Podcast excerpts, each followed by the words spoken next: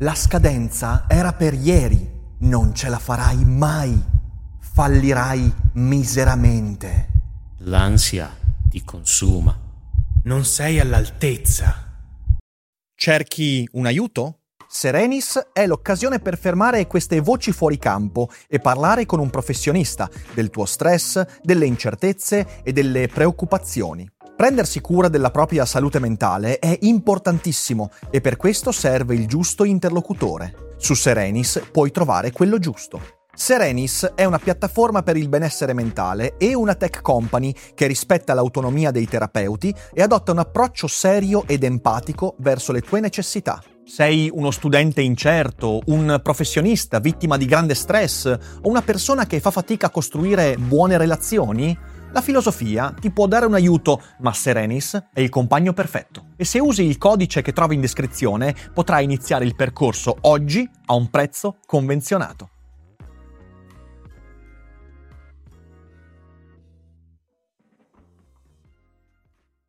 Oggi vorrei tornare sulle proteste legate all'omicidio di George Floyd perché sinceramente mi sembra ci sia grande confusione nel valutare la natura delle rivolte violente. E così vorrei farci un serio ragionamento sopra che spero ascolterete fino alla fine. E quindi cominciamo come sempre dopo la sigla. Daily Cogito, il podcast di Rick Dufer ogni mattina alle 7 l'unica dipendenza che ti rende indipendente.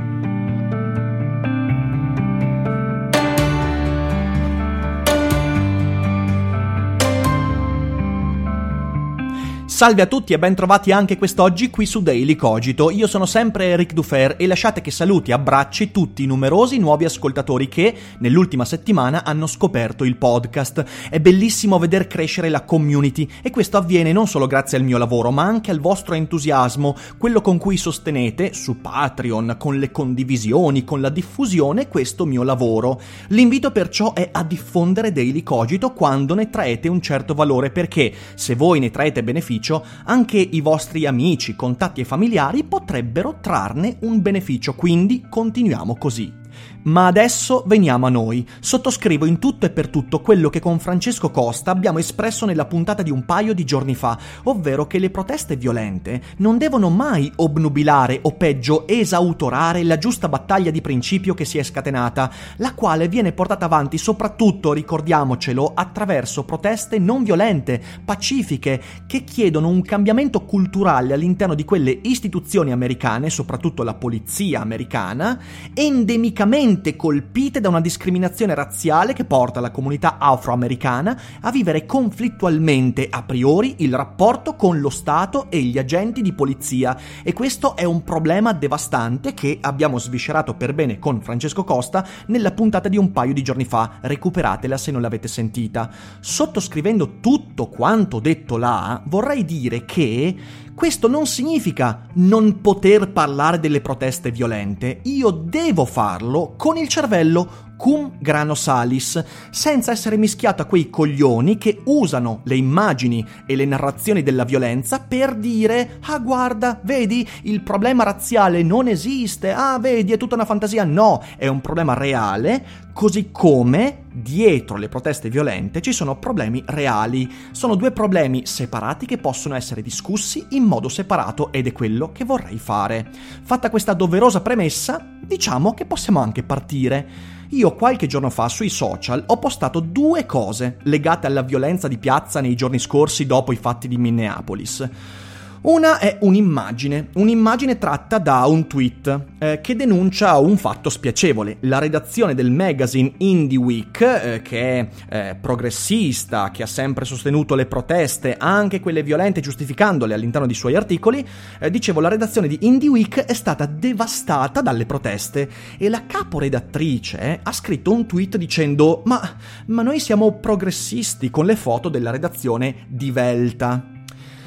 Il secondo elemento che ho pubblicato, questo invece su Instagram, è un video girato da alcuni studenti che stavano facendo una festa in casa, c'erano bicchieri, alcolici e via dicendo, penso universitari, eh, e che salutavano con la manina e con approvazione una fila di manifestanti che passava davanti a quella casa eh, un paio di piani sotto. Eh, questi passavano e in risposta la, eh, la folla, il manipolo di manifestanti, cosa hanno fatto? Hanno lanciato due mattonate sulle finestre distruggendole e c'è emblematico un urlo eh, dei ragazzi dentro la casa che dicono We're on your side, we're on your side, cioè siamo dalla vostra parte. Ma come? Ma come? Cosa state facendo? Perché ci distruggete casa? Siamo dalla vostra parte. E ovviamente qui c'è un fatto, un fatto da, che bisogna eh, far emergere. Davvero pensate che la violenza abbia un side, stia da una parte, che la violenza sia sufficientemente razionale da poter prendere parte? Mi sembra completamente sbagliato. Ora, si è scatenato un dibattito dopo che su Facebook ho scritto la frase mm, circa e ho scritto io sono sempre contro la violenza e questa cosa la ribadirò sempre e comunque non troverò mai un modo per giustificare una violenza che non sia atta a fermare un'aggressione in corso.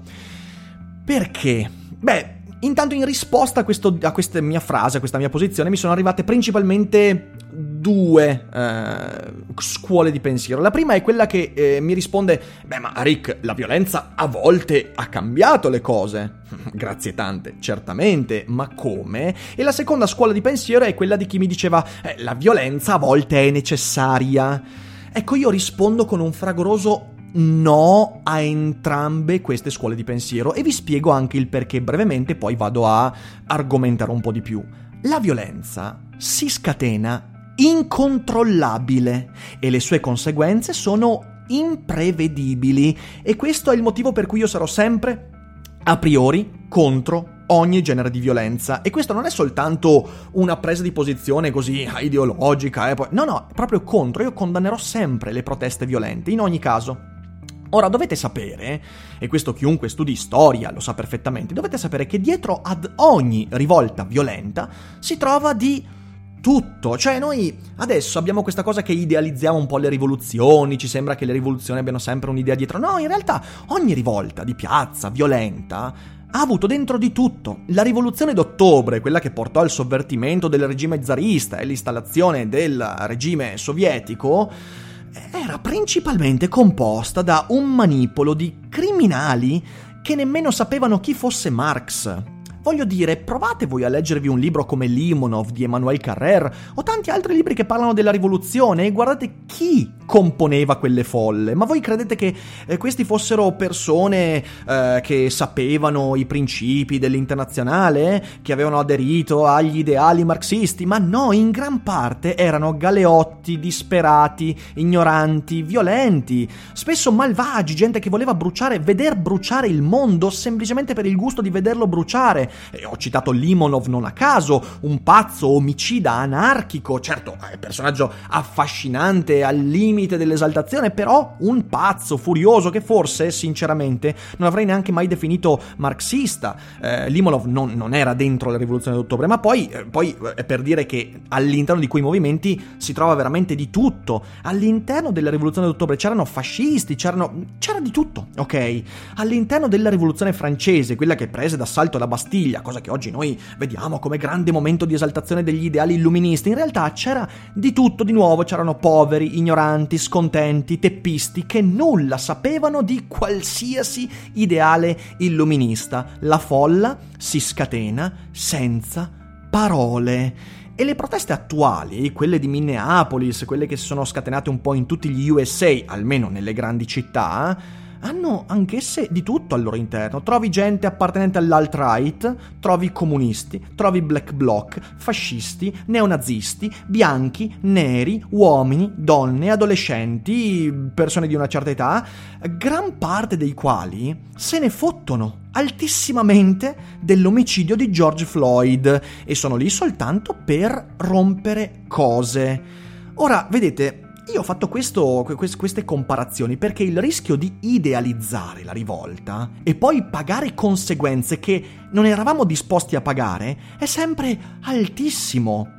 Ed è la frase della redattrice di Indie Week, ma noi siamo progressisti, come se la folla se ne fottesse qualcosa del fatto che tu sei progressista, o I'm on your side con, peraltro, scusatemi, in quel video vi consiglio andate sul mio profilo Instagram e vedetelo, c'è anche una cosa che mi ha fatto sorridere.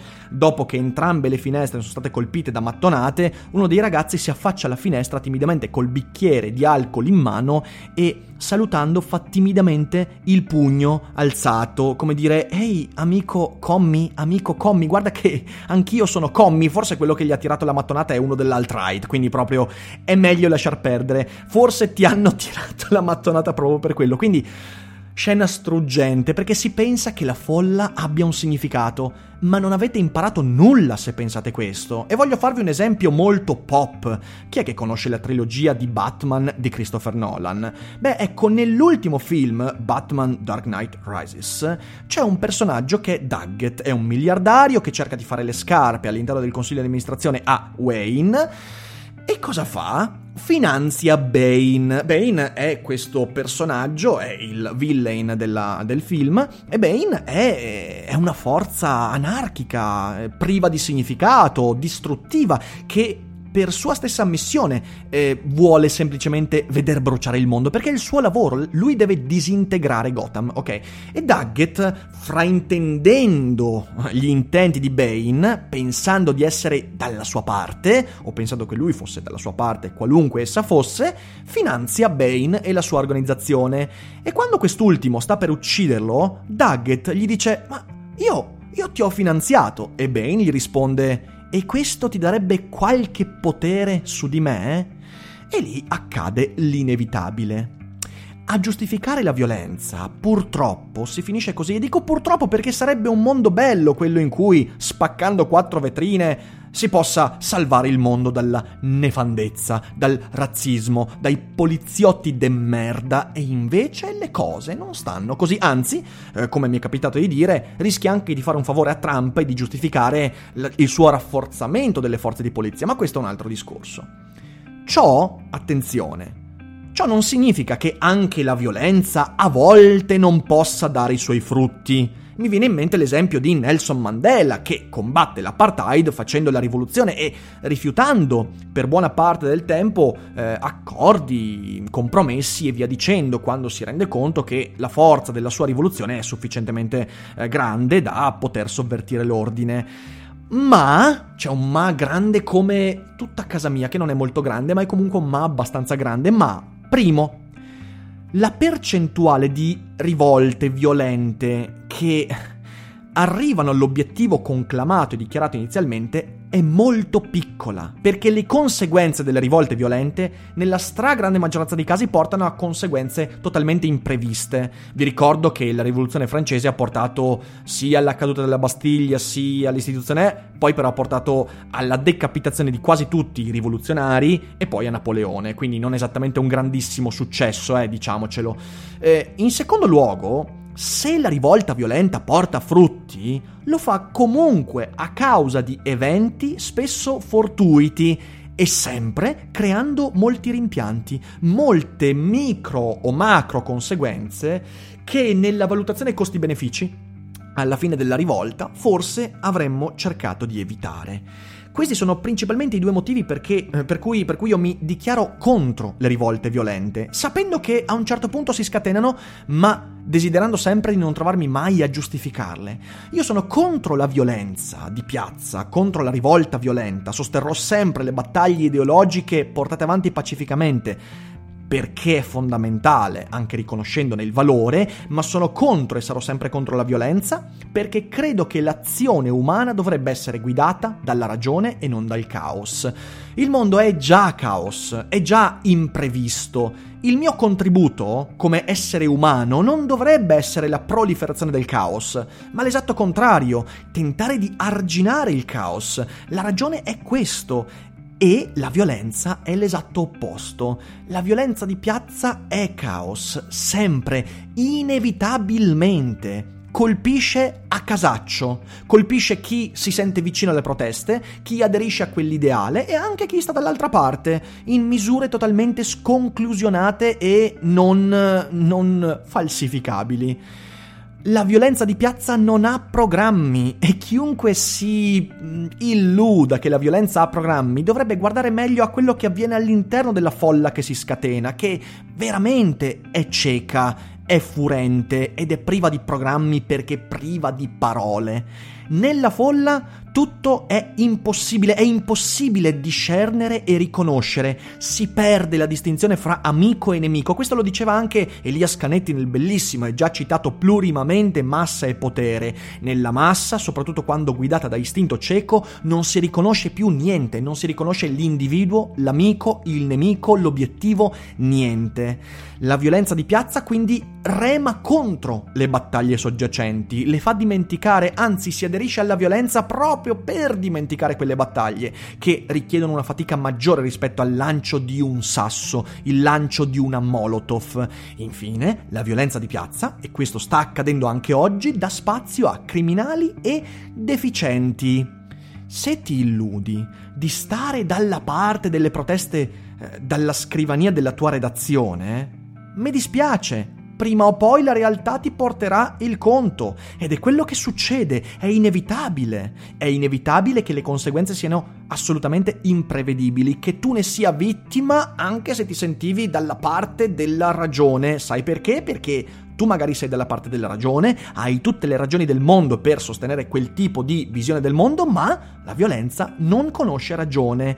Solo il violento sta dalla parte dei violenti, solo il caos sta dalla parte del caos. Per tutte queste motivazioni, è proprio per ribadire la necessità di avere giustizia per George Floyd che ribadisco sarò sempre contro le proteste violente, le quali non hanno direzione, non hanno obiettivi, non hanno voce e non hanno cervello. E se vogliamo che negli Stati Uniti, ma questo vale per qualsiasi battaglia, eh, qualsiasi battaglia, se vogliamo giustizia, sappiate che la giustizia va ragionata è inutile star qua a dirsi, eh vabbè ma è inevitabile, ma certo che è inevitabile, ma se tu mi stai dicendo che è inevitabile, quindi in qualche modo va bene che sia così, le capisci, le giustifichi, allora secondo me ti stai sbagliando e dovresti essere consapevole che in un futuro potresti essere tu quello colpito da quelle violenze e perciò è questo il motivo per cui io pubblicamente sempre mi esprimerò contro le violenze di piazza. E spero, sapete questo lo aggiungo perché è importante, spero di non dovermi mai trovare nella situazione di aderire acriticamente, istintivamente a delle violenze di piazza. Non lo escludo perché l'essere umano è una creatura che ancora in buona parte guidata da istinti, perde la ragione e anche in futuro potrei farmi trascinare e perdere la ragione se dovessi vedere delle ingiustizie particolarmente elevate. Quindi il fatto di, ecco, qui, voglio dire una cosa importante. Io capisco il perché si scatenano queste violenze, ma non posso né giustificarle né sentirmi vicino a quelle violenze perché contraddicono l'obiettivo stesso che la mia indignazione si dà. La mia indignazione è quella di dire ragioniamo su un cambiamento culturale. Ora questo è un problema che poi qui in Italia sentiamo e non sentiamo, certo il razzismo c'è anche qui, ma non come negli Stati Uniti, soprattutto nei confronti delle comunità, insomma, eh, di colore, però comunque riconosco tutto questo, ma ragionevolmente so che l'obiettivo si raggiunge attraverso la voce e la voce si scatena attraverso il cervello. Ed è questo il motivo per cui non aderirò mai a questo tipo di violenze. Oltre al fatto che dentro quelle violenze c'è di tutto e ci sono anche le stesse persone che osteggiano il cambiamento richiesto da chi protesta pacificamente. Quindi, chi sta dicendo che le violenze di piazza, eh sì, succedono, che cosa vuoi, quelli che si lamentano del negozio distrutto sono un po' coglioni, tutte queste persone, per me, non hanno nessun tipo di di valore dal punto di vista discorsivo, stanno soltanto esprimendo un istinto basso e non stanno usando il cervello. E da questo punto di vista credo di doverle inevitabilmente condannare, ma sempre con le parole. Spesso, e concludo dicendo questo, spesso coloro che pensavano di stare dalla parte delle proteste, eh, dalla comodità della propria abitazione, si sono risvegliati un giorno senza abitazione, senza redazione e senza una ragione. È un brutto risveglio quello. E hai voglia poi ad aderire alle proteste pacifiche se non hai più una ragione dietro ciò che ti è accaduto. Quindi secondo me dobbiamo rifletterci bene prima di scrivere twi- su, su, Twitter, su Facebook, su Instagram. Eh ragazzi, però le violenze diventano inevitabili, le violenze eh, eh, sì, si scatenano, ma il modo in cui si scatenano dovrebbe portare ogni persona dotata di cervello a dire che merda, è una merda e qualsiasi cambiamento deriverà dalle violenze di piazza è altamente probabile che sarà un cambiamento peggiorativo e questo credo non lo vogliamo non lo vogliamo e basta, non lo vuole nessuno di noi. Perciò, detto questo, io vi ringrazio per l'ascolto, eh, vi invito a diffondere questa puntata come tutte le altre e se avete qualcosa da dire vi ricordo che la mia mail è pubblica, su tutti i miei social potete commentare, quindi Instagram, Facebook, Twitter, se scrivete su Twitter usate l'hashtag DailyCogito così io vedrò sempre i, vo- i, vostri tweet a riguardo degli argomenti trattati.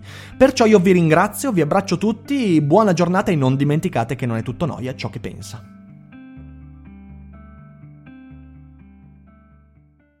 Hiring for your small business? If you're not looking for professionals on LinkedIn, you're looking in the wrong place. That's like looking for your car keys in a fish tank. LinkedIn helps you hire professionals you can't find anywhere else, even those who aren't actively searching for a new job but might be open to the perfect role. In a given month, over 70% of LinkedIn users don't even visit other leading job sites. So start looking in the right place. With LinkedIn, you can hire professionals like a professional. Post your free job on linkedin.com slash spoken today.